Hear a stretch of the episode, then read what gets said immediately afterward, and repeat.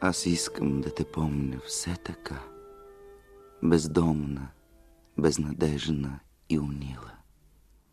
В ръка ми вплела пламнала ръка и до сърце ми скръбен лик склонила. Градът далече тръпне в мътен дим, край нас на хълма тръпнат дървесата и любовта ни сякаш по-е свята, защото трябва да се разделим.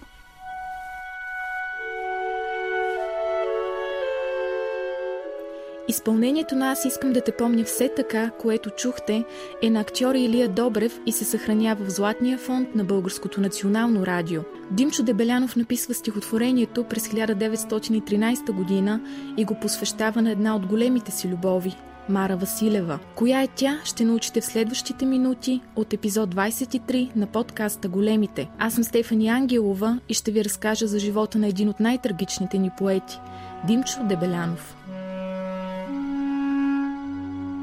Димчо Дебелянов се ражда на 28 март 1887 г. в Копривщица. Той е шестото дете на Велю Дебелянов и Цана Илиева Стайчина.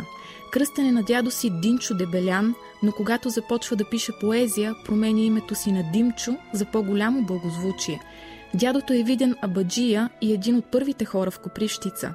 Бащата Велю е търговец и за времето си семейството е доста заможно. Бъдещият поет расте материално осигурен, има весело и щастливо детство. Когато Димчо е едва 9 годишен, бащата умира и тогава настъпват трудните времена за семейството. Всички се преместват в Пловдив при най-големия брат Иван, който работи като телеграфист в почтата. Димчо учи в Пловдивската мъжка гимназия и по това време написва първите си стихове, които след това изгаря. През 1904 година семейството на поета се премества в София и две години след това в списание Съвременност са отпечатани първите му стихотворения – през 1907 година Димчо Дебелянов се записва в юридическия факултет на Софийския университет. На следващата година се премества да учи в историко-филологическия факултет, но следва за кратко и прекъсва. Макар и да не завършва висшето си образование, Дебелянов е много любознателен по природа и постоянно чете. Негови комири са Пенчо Славейков и Пейо Яворов. Майката на поета споделя, че всичките си пари дава за книги, чете до захлас френските символисти – по това време Дебелянов пише активно и сътрудничи на различни издания, сред които Съвременник, Българска сбирка и други. Една от големите заслуги на поета е, че заедно с Димитър Подвързачов издават първата поетическа антология в българската литература, която носи името Българска антология – нашата поезия от Вазова насам. Насърчен от приятелския кръг на Подвързачов, в годините след това Димчо Дебелянов написва едни от най-известните си стихотворения, сред които Черна песен и Да се завърнеш в бащината къща – докато живее в столицата, той не се установява на постоянна работа. В различни периоди работи като стенограф, репортер, коректор и преводач. Превежда автори като Будлер и Шекспир.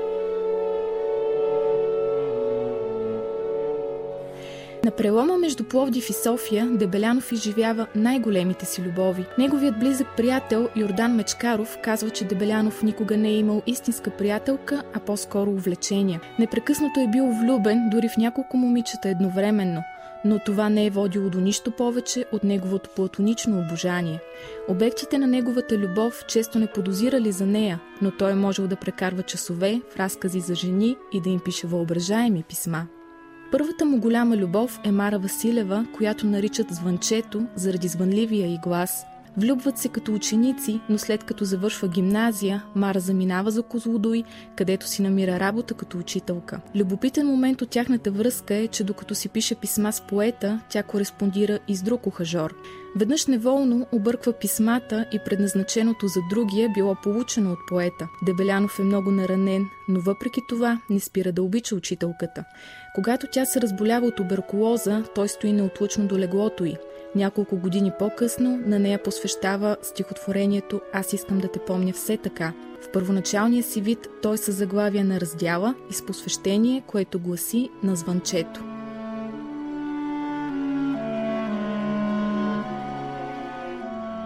Другата му голяма любов е Иванка Дърменджийска. Макар, че тя е от Ихтиман, връзката им продължава 13 години, до смъртта на поета. Запознават се, когато тя е на 13, а Димчо на 16. Той има много приятели в Ихтиман и затова често посещава града. Родителите на Иванка не одобряват връзката и с поета и я изпращат за кратко да учи в Швейцария. Това обаче не повлиява на нейните чувства. Макар и продължила толкова дълго време, връзката им се основава на няколко срещи и размяна на много писма. Той я нарича момичето с гълъбовите очи и със светещата душа от Ихтиман. Иванка трудно преживява смъртта на поета и се омъжва 4 години след кончината му.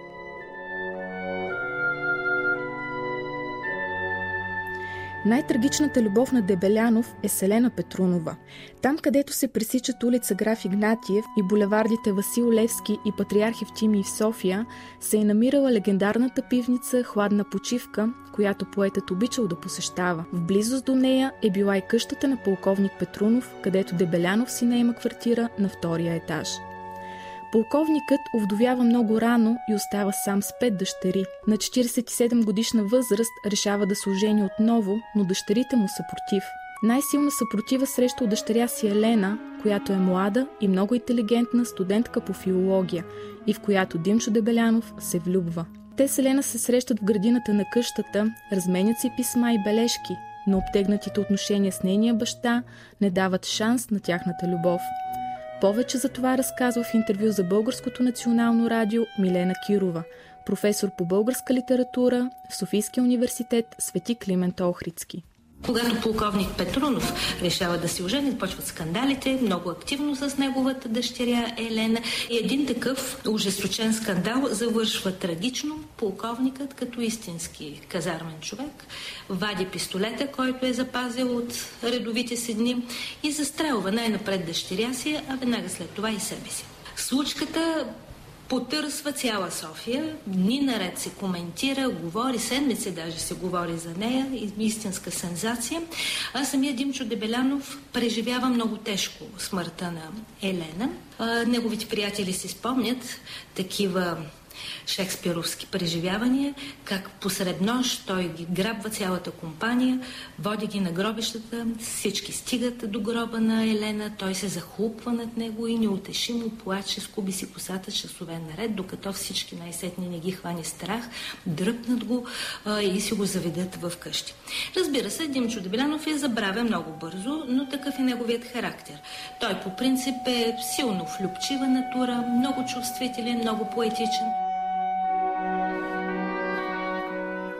Поетическата чувствителност и романтичната душевност карат Дебелянов да преживява тежко всяка една любов, но тъй като е влюбчив и емоционален, бързо забравя Елена Петрунова.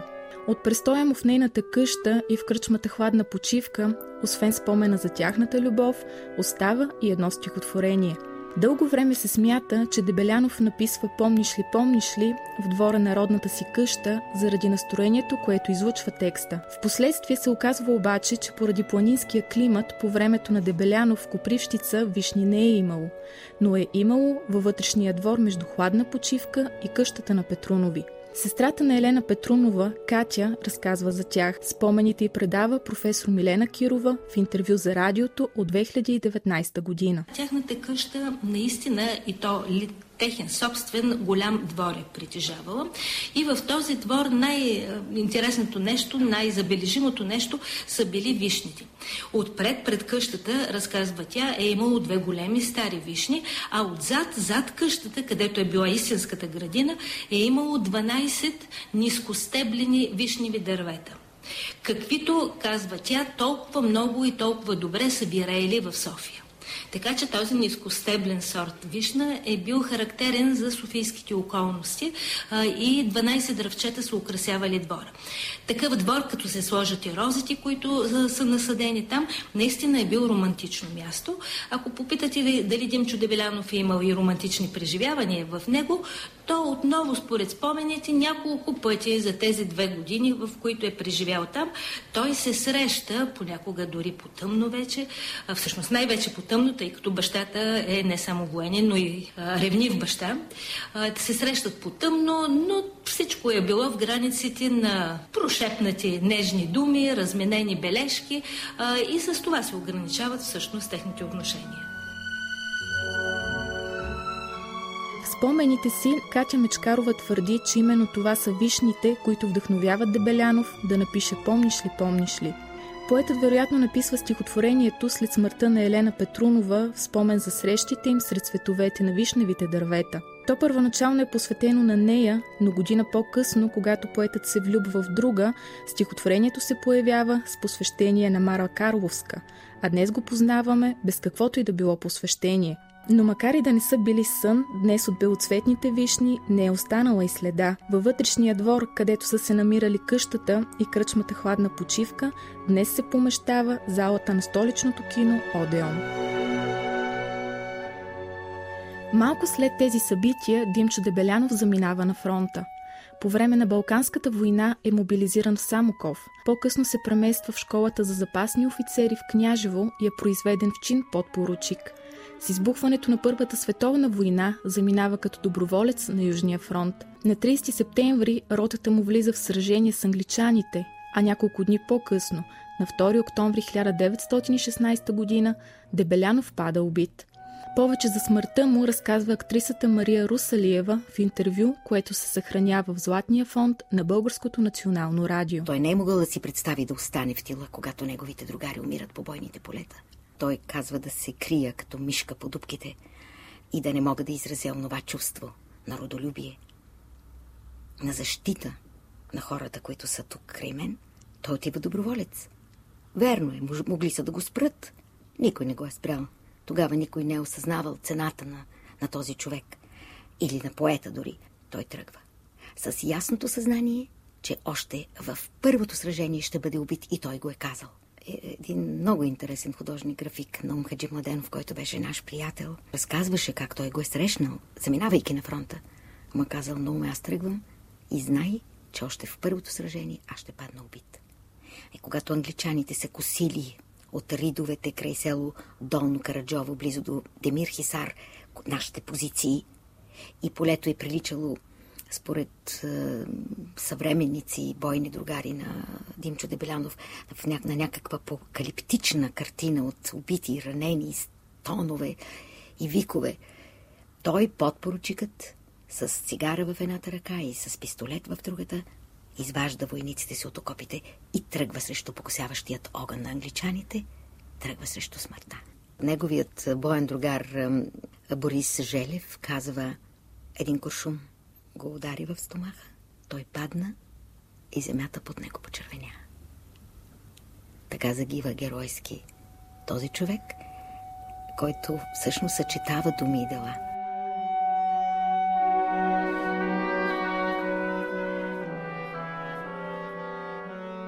Дебелянов усеща, че ще си отида от този свят и написва две емблематични стихотворения преди смъртта си – Сиротна песен и Един убит – Стихотворенията имат интересна съдба. Когато ги написва, Димчо ги дава на поручик Тома Томов с заръката да ги предаде на Димитър Подвързачов. Поручикът обаче забравя. Четири години по-късно, докато почиства шинела му, неговата съпруга намира стихотворенията и тогава поручикът се сеща за обещанието си и ги дава на Димитър Подвързачов. При живе Дебелянов не издава нито една стихосбирка – Чак през 1920 година Николай Лилиев, Димитър Подвързачов и Константин Константинов събират стиховете на поета, публикувани в различни периодични издания и издават неговата първа стихосбирка. След като умира на 2 октомври, Димчо Дебелянов е погребан в църквата Благовещение в Демир Хисар – през 1931 година, по инициатива на литературния кръг Живо Слово, костите му са пренесени в Коприщица.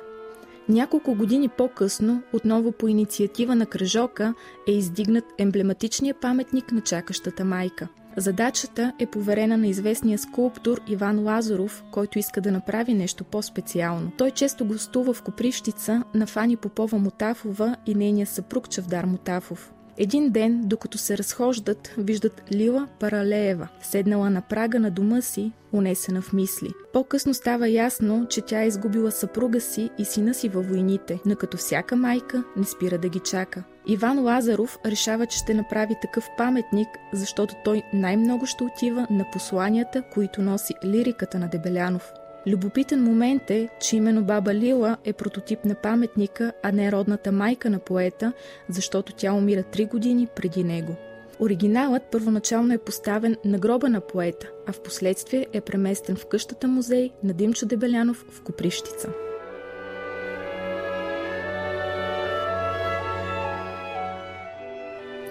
Всички архивни документи, които чухте в този епизод, са част от Златния фонд на Българското национално радио. Още интересни факти за известни личности от България и света може да научите, ако посетите сайта archives.bnr.bg.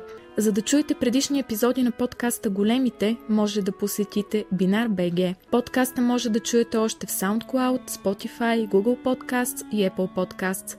Присъединете се към общността ни във Viber, BNR подкасти, за да научавате първи за най-новите епизоди на подкастите на Общественото радио.